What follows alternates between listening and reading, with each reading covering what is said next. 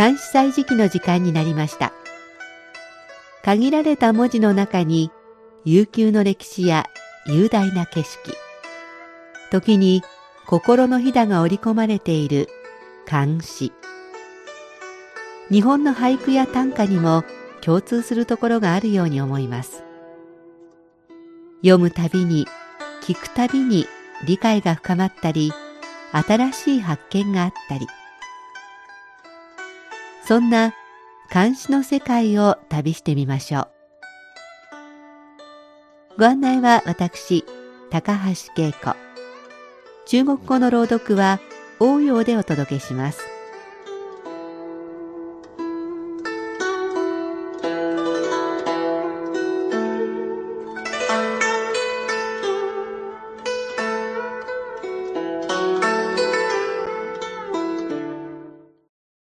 今年も残すところあと1日。日本からはお正月休みの帰省ラッシュが始まったというニュースも届いています。子供の頃はお年玉がもらえたり、親戚に会えたり、晴れ着を着せてもらったりと、お正月はただただ楽しい時でした。大人になるとお年玉は渡す方で、その前に大掃除やら準備やら何かと慌ただしく、お正月も手放しては喜べなくなりました。普段何かと忙しく部屋の片付けもままならない私ですが、年末になると部屋の片付けや大掃除をしなくちゃという脅迫観念に襲われます。日本の実家に比べれば北京の部屋は物が少ないとはいえ北京に来て間もなく5年ですから、それなりに荷物が溜まっています。少しは片付けようと積まれた書類や資料に目をやると、ああ、こんなところに行ったんだ、こんなところを取材したんだ、と思いもかけず、一年を振り返ることになってしまいます。大掃除、きれいな部屋で新年をというだけでなく、一年を振り返るためにあるのかもしれません。さて、今日は、孔子春の水のと牛、吉友聖母雑菌をご紹介します。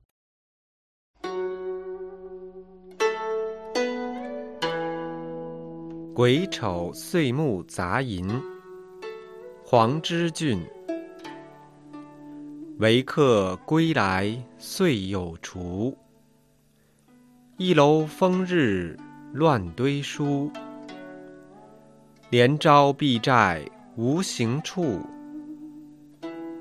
坐拥残边埋杜鱼。七友聖母雑金，高思春。客となって帰り来たり。年また除く一郎の風日乱体の書。年長祭を避けて行くところなし。座して残片を要して渡魚に埋もれん。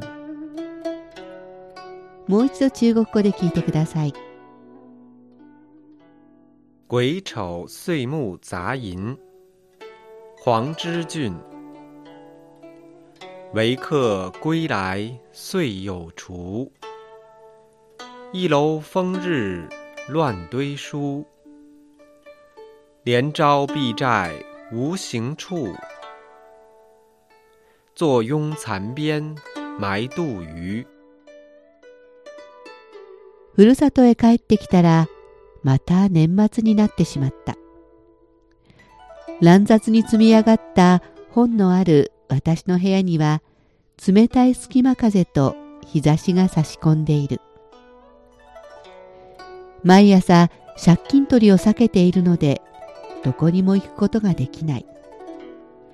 仕方がないので部屋で本に埋もれて本の虫になろう。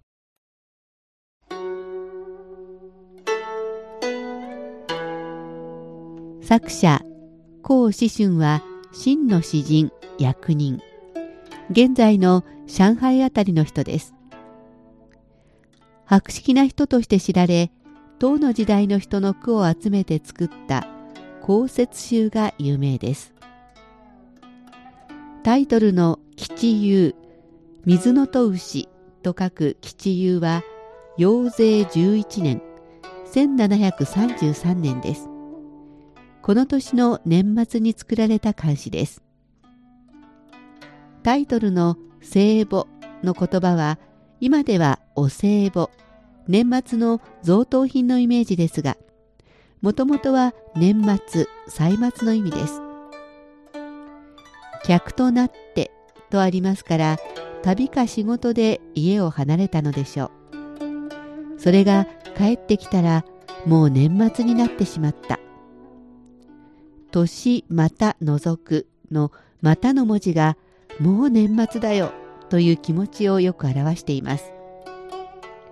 一郎とは作者の部屋のことでしょう。乱体の書。これは読み終わった本か、これから読む本かはわかりませんが、乱雑に積み上がった雰囲気から作者の性格まで伝わるようで、微笑ましい感じがします。さらに、債を避けての債は債務の債、借金ですね。これを避けて残った本を抱えて渡魚に埋もれようと言っています。渡魚はシミ、本を食べる虫ですから、虫に食われボロボロになった本に埋もれよう。外には借金取りがいて出ていけないことを言っています。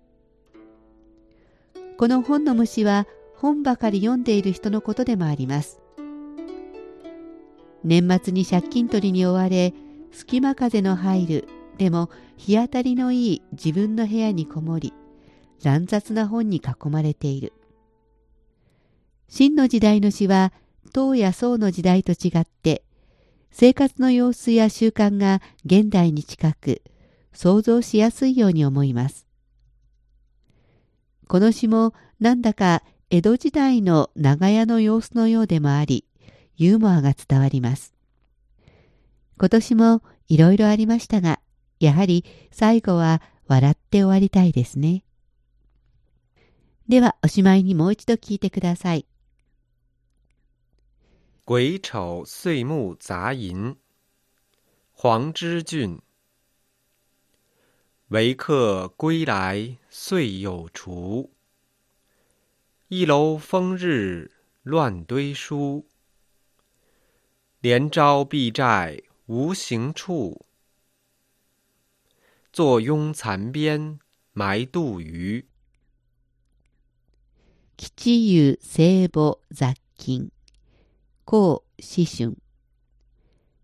客となって帰り来たり、年また覗く。一郎の風日、乱体の書。年長、歳を避けて、行くところなし。座して残片を要して渡魚に埋もれん。ふるさとへ帰ってきたら、また年末になってしまった。乱雑に積み上がった本のある私の部屋には、冷たい隙間風と日が差し込んでいる。毎朝借金取りを避けているので、どこにも行くことができない。仕方がないので、部屋で本に埋もれて本の虫になろう。関西時期、今日は孔子春の吉湯聖母雑菌をご紹介しました。